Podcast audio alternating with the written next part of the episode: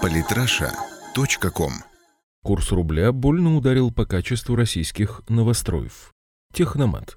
Строительная отрасль относится к тем сферам, по которым российский экономический кризис ударил особенно сильно, и чтобы не разориться, российские застройщики занимаются очень некрасивыми вещами. Я уже говорил о том, что в начале 2016 года ввод в эксплуатацию жилья в России рухнул на 16%, а по итогам года ожидается еще большее падение на 20-25%. Говорили мы и о росте в пять раз количества банкротов среди застройщиков. Так вот, все это, судя по всему, цветочки. А ягодки еще впереди, и их будет все больше и больше. Еще в 2014 году вполне себе лояльные к власти, и в том числе государственные СМИ, писали о том, что ослабление рубля приведет к резкому удорожанию строительных материалов. Но ура-патриоты этого слышать не хотели и радостно писали в комментариях, что им, мол, стройматериалы не нужны. Только упускали такие комментаторы из виду тот факт, что в экономике очень ярко выражен эффект крыла бабочки. ТАСС, например, писал, что даже в тех случаях, когда производство стройматериалов локализовано в России,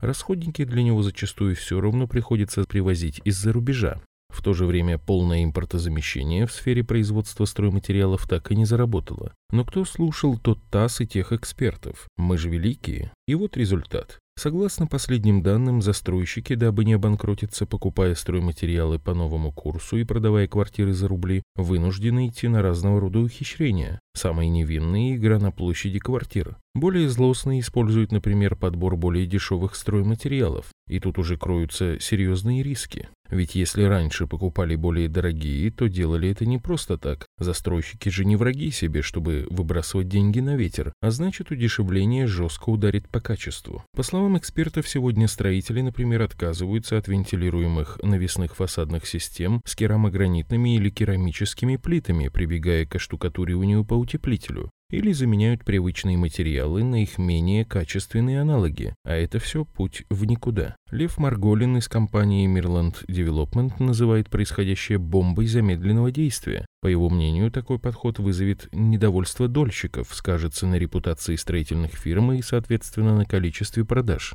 Эксперт Вадим Бельман из ЛСР «Недвижимость Северо-Запад» обращает внимание на то, что экономия на материалах опасна не только для репутации кошелька застройщика, но и для жизни покупателей квартир. От качества стройматериалов зависит, насколько они безопасны для здоровья. Некоторые, например, вызывают болезни дыхательных путей, а то и вовсе являются канцерогенами, и насколько высок будет шанс у человека выжить в этом доме при пожаре. Махание шашкой в экономических вопросах еще никогда ни к чему хорошему не приводило. Самые интересные статьи о политике и не только. Читайте и слушайте каждый день на сайте polytrasha.com.